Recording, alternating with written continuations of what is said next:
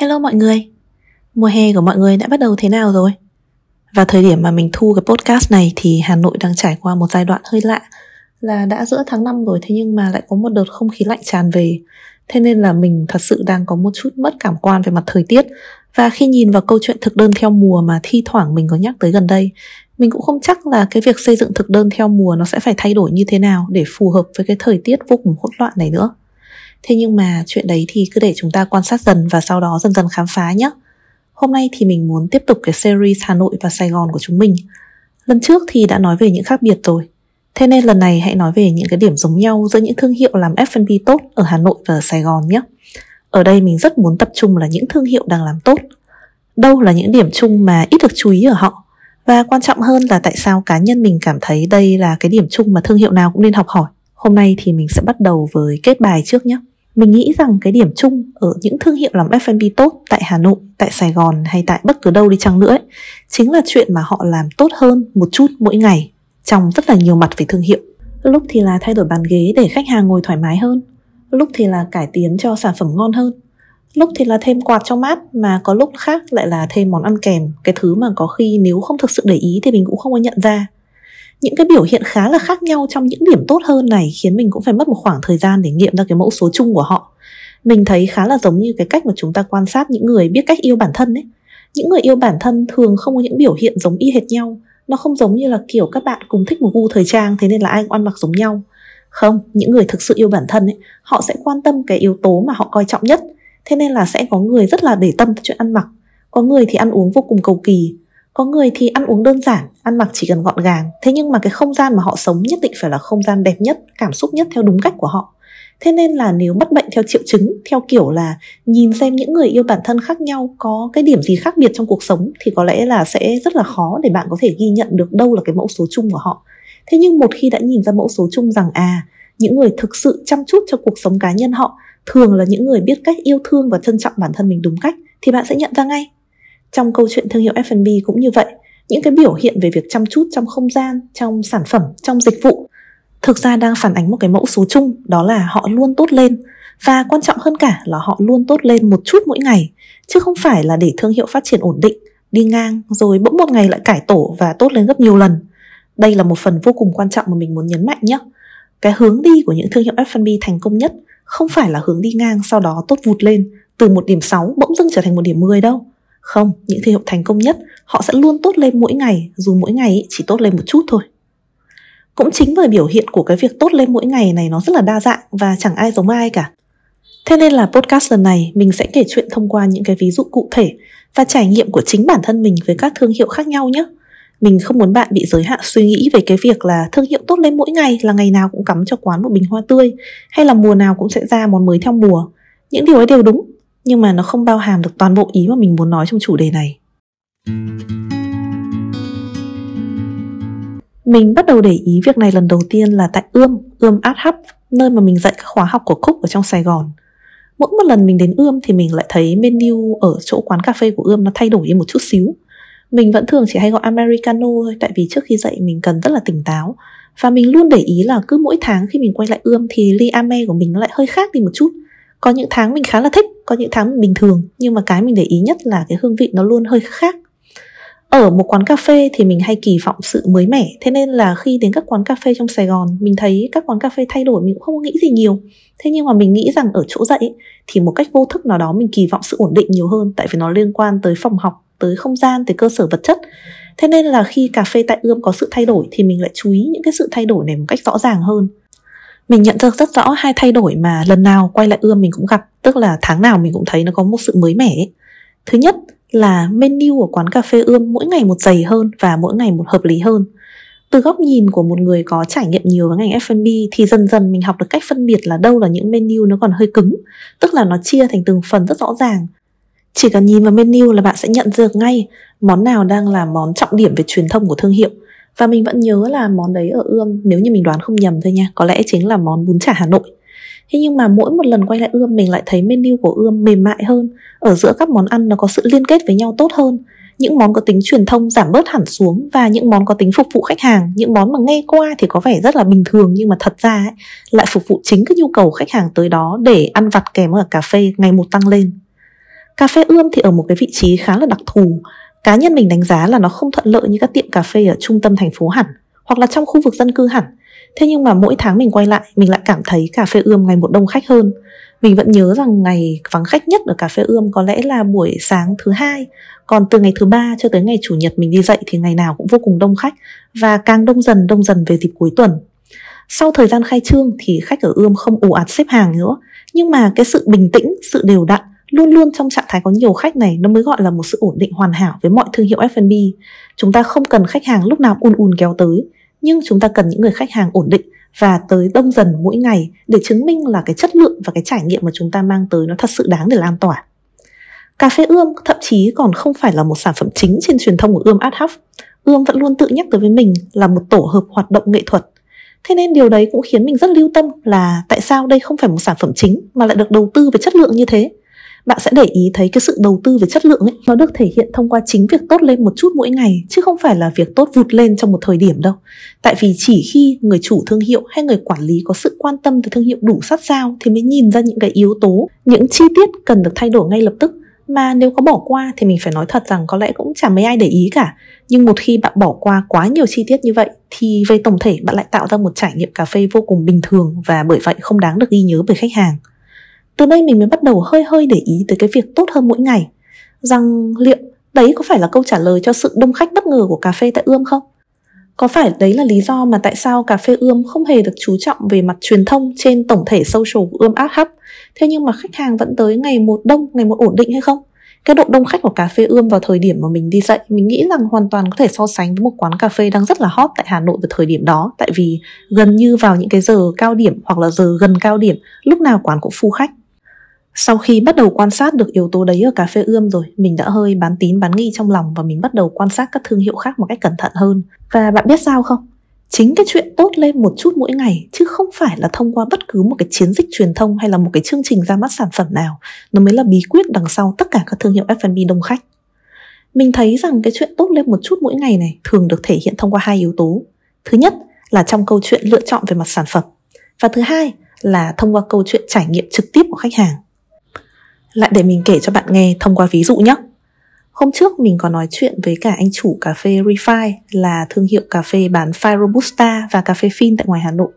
Thì anh có kể cho mình một câu chuyện là có một vị khách tới và hỏi anh là hạt Americano mà bên mình dùng là hạt gì. Thì bạn nhân viên barista có trả lời loại hạt đó.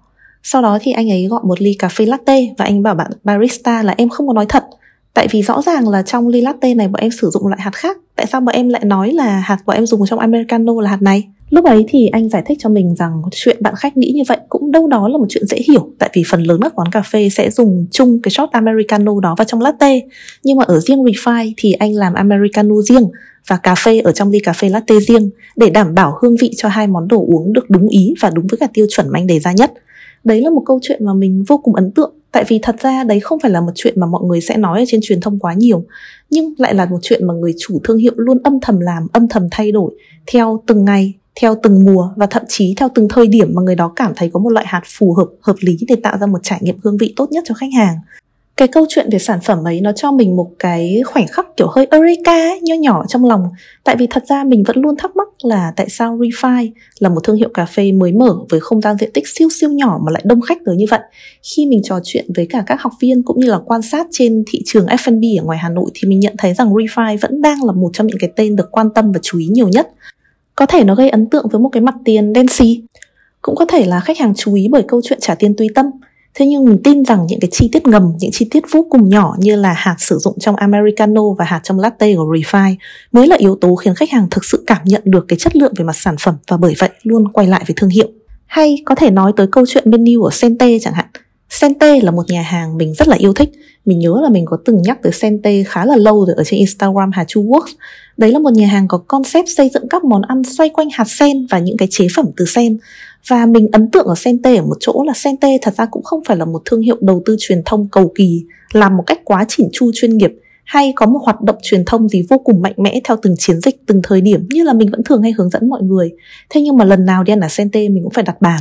Bất kể đấy là ngày nào trong năm, nếu như mình không đặt bàn trước thì khả năng cao là mình sẽ không có bàn để ngồi. Và Sente không chỉ là kín màn đơn thuần đâu, mà là càng ngày càng đông khách. Vì cứ sau mỗi một thời gian lâu lâu không quay lại Sente là mình lại thấy Sente mở rộng không gian, lại có thêm một căn phòng kính nhỏ, lại có thêm không gian ngồi ngoài sân. Và luôn luôn cái không gian đấy lúc nào cũng kín khách. Thì mình cảm thấy rất là ngưỡng mộ những cái thương hiệu như vậy. Tại vì về mặt truyền thông mà nói, rõ ràng là họ không đi theo một cái con đường lý thuyết, đấy là xây dựng một cái hoạt động truyền thông bài bản, chỉn chu, liên tục, mà chỉ rất rất đầu tư vào đúng cái trải nghiệm họ có cho khách hàng. Đấy cũng là trải nghiệm mà mình nhận được khi tới với Sente. Cứ lâu lâu không quay lại Sente là mình biết ngay, cái lần quay lại kiểu gì mình sẽ gặp một menu mới. Trong menu đấy kiểu gì cũng có các món mới, đến mức mà có thời điểm mình cảm thấy hơi loạn. Tại vì Sente cho mình nhiều món quá, mà quả thực món nào cũng ngon. Thế nên nếu không phải là người ăn thường xuyên ở Sente chắc là mình chả biết phải gọi gì. Nhưng mà cái sự cập nhật những cái món ăn trong thực đơn đấy, cái sự không ồn ào về chuyện là chúng tôi có thêm những lựa chọn mới như thế nào đấy, lại khiến mình cảm thấy vô cùng ấn tượng. Mình nghĩ rằng cái câu chuyện ra sản phẩm mà chả cần thời điểm, tức là cũng không cần thực đơn theo mùa hay không cần một dịp gì đặc biệt đấy, nó cũng là yếu tố phản ánh cái câu chuyện tốt lên một chút mỗi ngày của thương hiệu. Khi thương hiệu rờ và đê ra một món mới, cảm thấy phù hợp thì cứ lẳng lặng cập nhật vào menu thôi. Và những người khách hàng đến gần như bao giờ cũng sẽ có một cái pleasant surprise, là một cái bất ngờ dễ chịu về chuyện là à, hôm nay đến đây tôi lại có một món mới để thử này.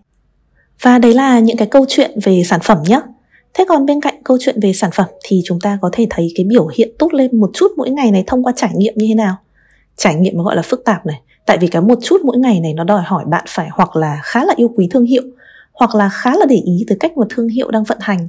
Còn nếu không ấy, thì cũng có khả năng là bạn sẽ chẳng cảm nhận được cái thay đổi này rõ ràng chút nào. Thế nhưng mà mình nghĩ theo một cách nào đấy thì đó chính là dụng ý của thương hiệu. Bạn không cần phải cảm thấy thương hiệu thay đổi, thế nhưng mà điều bạn không nhận ra là cho dù năm này hay năm khác, cho dù đây là thời điểm hiện tại hay là ba năm nữa, khi bạn tới với thương hiệu, bạn vẫn sẽ cảm thấy thương hiệu này chu đáo, chỉn chu và phục vụ bạn tốt như những ngày đầu tiên. Những cái trải nghiệm của mình về việc tốt lên một chút mỗi ngày này trong các thương hiệu khác nhau cũng vô cùng khác biệt. Trong Sài Gòn mình có một tiệm đồ chay yêu thích tên là Đu Đủ Xanh. Lâu lắm rồi mình không quay lại Đu Đủ Xanh, chắc là phải khoảng tầm đến nửa năm mất. Thế là cái lúc đến Đu Đủ Xanh thì mình vô cùng ấn tượng là bây giờ Đu Đủ Xanh cũng có một cách xem menu cực kỳ hiện đại, giống như là mình đi các quán cà phê hay là các quán bánh. Đấy là mọi người có thể scan trực tiếp cái quy rờ code ở trong cái table standee đặt tại bàn, xem menu ở đó và gọi món tại đó.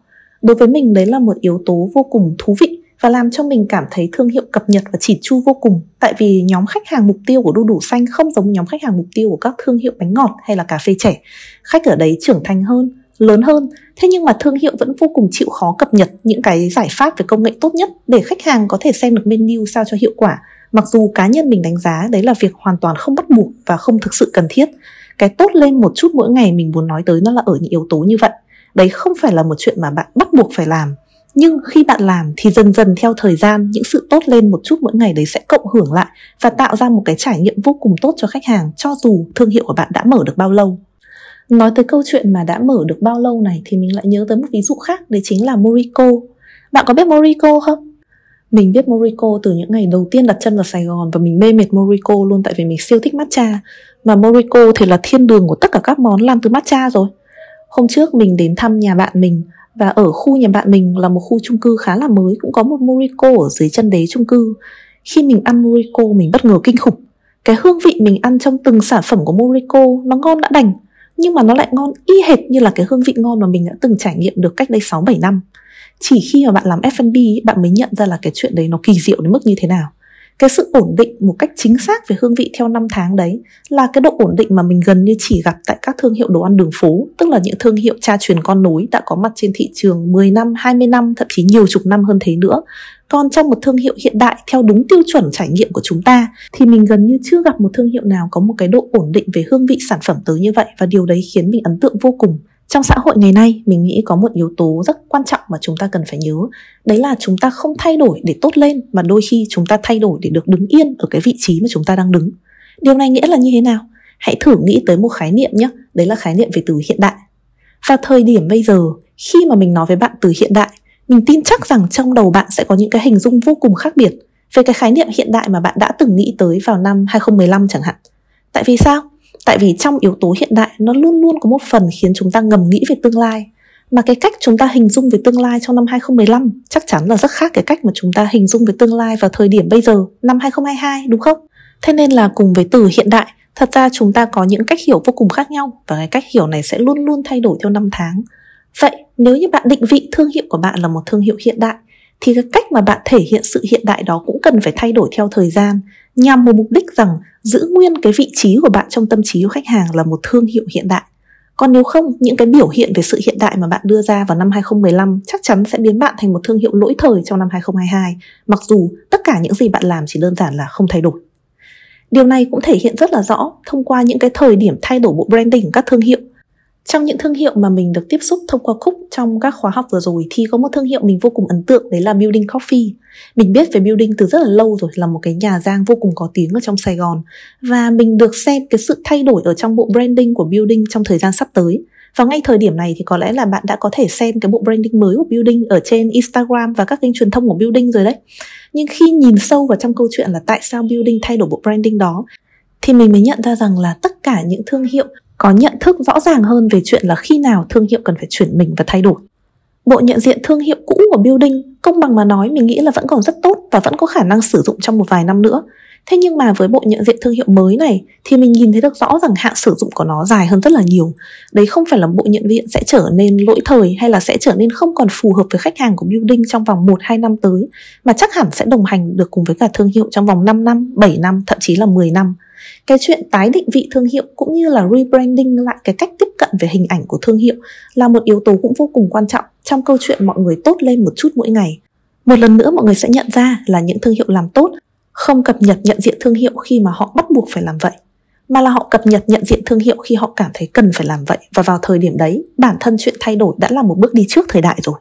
Chúng ta đã nói về câu chuyện uh, trải nghiệm thực đơn rồi này, đã nói về câu chuyện branding rồi này, cũng đã nói về câu chuyện chất lượng sản phẩm rồi này. Liệu trong trải nghiệm còn cái gì có thể tốt lên một chút mỗi ngày được nữa? Cái này nó hơi lai lai với câu chuyện truyền thông một chút, thế nhưng mà mình nghĩ cũng rất xứng đáng để đặt vào. Đấy là trong trải nghiệm tương tác và trò chuyện với khách hàng. Mình để ý điều này ở Mono Coffee Lab. Nếu như bạn để ý tới hoạt động truyền thông của Mono gần đây thì bạn sẽ thấy là những cái story ở trên Instagram của thương hiệu Mono dạo này có rất nhiều tính cách. Tại sao mình lại nói là rất nhiều tính cách? Tại vì đấy không phải là những hình ảnh mình đánh giá là chuyên nghiệp nhất, chỉn chu nhất, nhưng đối với mình lại là những cái hình ảnh và nội dung chia sẻ tốt nhất, phù hợp nhất với thương hiệu khi mà trực tiếp từng người nhân viên của thương hiệu được sản xuất nội dung trên story và cập nhật tới với khách hàng. Có những hôm mình đọc được những câu chuyện nó rất là sâu sắc, có những hôm mình lại đọc được những cái góc nhìn nó lãng đãng, nó vô cùng dễ thương, và cũng có những ngày mình lại cập nhật về câu chuyện cà phê một cách cực kỳ thú vị. Mình nghĩ rằng cái sự không chuyên nghiệp, không chỉn chu đấy là một yếu tố cực kỳ tốt mà tất cả các thương hiệu ép và bê đều đang cần nên chú ý vào. Chúng ta không ở cái thời điểm mà chúng ta nên làm hoạt động truyền thông một cách chỉn chu nhất có thể nữa. Thay vào đấy, bản thân khách hàng, và hãy đối diện với sự thật xem chính bản thân bạn, người đang lắng nghe podcast này, ở góc độ một người khách hàng cũng kỳ vọng được nhìn thấy cuộc sống thật của thương hiệu nhiều hơn là những hình ảnh hoàn hảo nhất, long lanh nhất, đúng không? Đối với mình, cái việc được nhìn thấy đời sống của thương hiệu thông qua story như vậy cũng là một cái yếu tố trong trải nghiệm có thể tốt hơn một chút mỗi ngày, và cụ thể hơn trong trường hợp này là những cái thông tin nó có một chút khác biệt, một chút chân thành, một chút mới mẻ để mình có thể hào hứng khám phá, chờ đón xem mỗi ngày mà không cảm thấy thương hiệu bị cũ kỹ. Cái trải nghiệm về truyền thông đấy nó cũng nối chúng ta tới cái điểm cuối cùng mình muốn nói ở trong câu chuyện làm thế nào để thương hiệu tốt lên một chút mỗi ngày này. Hãy nhìn tiếp vào tính chất những cái thứ mà vẫn thường được tốt lên một chút mỗi ngày nhé. Cho dù là nó ở không gian hay trải nghiệm hay chất lượng món hay phục vụ hay gì đi chăng nữa thì thường ấy, nó lại là những cái yếu tố mà không được tập trung truyền thông. Bạn thử để ý mà xem, bản chất những thương hiệu đấy thường cũng sẽ không phải là những thương hiệu mà quá để tâm về câu chuyện truyền thông đâu. Những thương hiệu kinh doanh tốt và lâu đời thường gặp mình và nói với mình rằng là thực ra tôi chưa từng làm marketing một chút nào. Điều này có đúng hay không? Mình hiểu rằng từ góc độ mọi người, có thể là mọi người thực sự cảm thấy như vậy. Thế nhưng mà của đáng tội thì chúng ta thường nghĩ marketing như là một cái gì đấy rất là độc lập với thương hiệu ấy. Điều đấy không đúng đâu. Tất cả những gì chúng ta làm mỗi ngày để phục vụ khách hàng tốt hơn đều có giá trị marketing cả. Thế nên là tất cả những thứ mà bạn đang làm tốt hơn một chút mỗi ngày đấy đều là những cái hoạt động nó có tính marketing của bạn đấy. Thế bây giờ bạn đã biết đấy là những cái điểm truyền thông vô cùng sáng giá rồi, thì liệu bạn có nên truyền thông cho chúng hay không? Liệu bạn có nên tập trung nói về câu chuyện là ngày hôm nay chúng tôi tốt hơn ngày hôm qua một chút ở điểm này này, hãy chú ý đến chúng tôi nhé không? Tại vì thực tế mà nói sẽ có rất là nhiều điểm nếu bạn không chỉ ra thì khách hàng không nhìn thấy. Vậy thì bạn có nên làm cho khách hàng nhìn thấy cái điểm đấy rõ hơn không? Cái này là lựa chọn cá nhân của từng thương hiệu. Thế nhưng mà nếu như đấy là lựa chọn của mình thì mình sẽ lựa chọn là không. mình sẽ không nói tất cả những thứ mình làm tốt hơn một chút mỗi ngày ra. Nếu không muốn nói là có lẽ mình chả nói một tí nào. Thay vào đó thì mình vẫn sẽ tập trung vào những cái hoạt động truyền thông độc lập và để cho khách hàng tự cảm nhận những cái một chút mỗi ngày đó của mình. Tại sao mình lại quyết định như thế? Thứ nhất là mình muốn quản lý tốt cái kỳ vọng của khách hàng. Bạn không thể quản lý được kỳ vọng của khách hàng khi ngày nào bạn cũng nói với khách hàng rằng chúng tôi đang tốt hơn ở điểm này và điểm kia. Những cái điểm tốt hơn đấy sẽ làm cho khách hàng có kỳ vọng càng lúc càng cao ở bạn. Và vấn đề với chuyện kỳ vọng cao của khách hàng ấy không phải là chuyện bạn không thể đáp ứng được, mà là câu chuyện bạn không thể đáp ứng được tất cả các kỳ vọng đấy vào cùng một thời điểm. Và vào mỗi một thời điểm thì thật ra chúng ta phải tiếp rất nhiều khách hàng khác nhau mà, đúng không? Thế nên là cái cách mà mình quản lý kỳ vọng của khách hàng là nếu như mình có thể phục vụ một sản phẩm, một dịch vụ điểm chín thì mình sẽ chỉ nói về nó ở mức điểm bảy thôi. Mình mong muốn khách hàng đến chỗ mình sẽ cảm thấy hơi bất ngờ và luôn luôn có một cái gì đó để khám phá, hơn là cho khách hàng nhìn thấy tất cả mọi thứ họ có thể thấy và rồi lại cảm thấy là à, cái dịch vụ này, cái sản phẩm này nó vừa đủ với những gì mà họ truyền thông, thậm chí còn không được như tôi tưởng tượng. Thế thì sẽ lại hơi tệ, đúng không? Cho dù bạn vẫn đang cố gắng làm tốt hết mức có thể mà. Và lý do thứ hai mà mình không muốn truyền thông về những việc đấy, đó là mình muốn ở một thương hiệu mình sẽ có những cái điểm sáng về truyền thông và những cái điểm sáng trong trải nghiệm khác nhau. Ở đây mình hay nghĩ theo kiểu là càng nhiều thì càng tốt ấy. Ở trải nghiệm mình đã có thêm được ba, bốn, năm điểm tốt mỗi tháng rồi, nhưng nếu như ở truyền thông mình lại có thêm hai điểm tốt nữa hoàn toàn độc lập mỗi tháng thì có phải cộng lại là mình được hẳn bảy điểm tốt trong mắt khách hàng không? Thế nên là cho dù cái chuyện tốt lên một chút mỗi ngày ở trải nghiệm thực tế nó có được đầy đủ và chỉn chu thế nào đi chăng nữa thì mình cũng sẽ luôn luôn cố gắng tạo ra những cái điểm nhấn truyền thông hoàn toàn khác cho khách hàng, để khi mà khách hàng tới với thương hiệu họ cộng hưởng được sự háo hức họ nhìn thấy ở truyền thông với những cái bất ngờ nho nhỏ họ nhìn thấy được trong cái yếu tố mình tốt lên mỗi ngày ra sao. Kết luận của mình thông qua câu chuyện quan sát được cái sự tốt lên một chút mỗi ngày ở các thương hiệu ép em bê là gì? Là đến thời điểm này thì quả thực cá nhân mình không còn một chút hứng thú nào với việc xây dựng một cái thương hiệu ép em bê nổi tiếng nhất, đình đám nhất hay là đứng đầu xu hướng nhất nữa. Không phải là vì việc đó có gì không hay, mà đơn giản là vì điều đấy có tính thời điểm quá nhiều. Mình không thích những suy nghĩ ngắn hạn về việc thổi bùng thương hiệu lên trong ba tháng rồi không biết những tháng tiếp theo thế nào. Trải nghiệm thực tế cho mình thấy rằng những thương hiệu cứ tốt lên một chút mỗi ngày, mỗi tháng quay lại đều có chút gì đó mới mẻ, chỉn chu, tươi mới hơn mới chính là những thương hiệu sẽ trường tồn trong cả thời gian và lợi nhuận kinh doanh. Và nói cho cùng thì đấy mới là điều mình mong muốn. Trong sự giống nhau giữa những thương hiệu ép em bê kinh doanh tốt ở Hà Nội và Sài Gòn này, phải nói rằng là mình vẫn thấy có một chút khác biệt hơi đáng tiếc. Đấy là những thương hiệu luôn làm cho bản thân tốt hơn một chút mỗi ngày ở Sài Gòn có số lượng áp đảo hơn hẳn tại Hà Nội. Gần như mọi thương hiệu ép em bê mình đặt chân tới ở Sài Gòn đều cho mình cảm giác ấy, còn ở Hà Nội thì vẫn khá là ít ỏi. Điều này lý giải phần nào việc tại sao thị trường ép em bê Sài Gòn phát triển sôi động hơn Hà Nội rất nhiều, nhưng đó không phải tất cả. Một số lý do khác nữa thì mình đã chia sẻ ở Instagram Hà Chu Work rồi. Mọi người qua đấy xem cùng mình không? Cảm ơn mọi người đã lắng nghe tới giờ phút này và hẹn gặp mọi người ở những podcast tiếp theo nhé!